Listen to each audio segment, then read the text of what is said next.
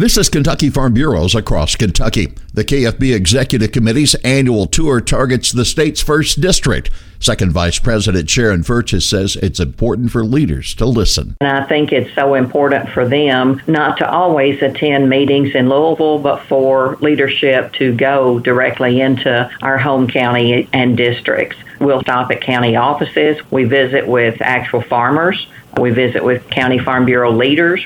Oftentimes, we visit with local elected officials as well. Furches says they'll concentrate on industry as well. One of the first places we're going to stop is at the Eddyville Riverport and Industrial Development Authorities. I think it's important that our local leaders get to introduce us to um, to some of their um, industry executives around in the community, and that we're able to to have good conversations with them. Furches says Farm Bureau advocates for rural Kentucky and agriculture.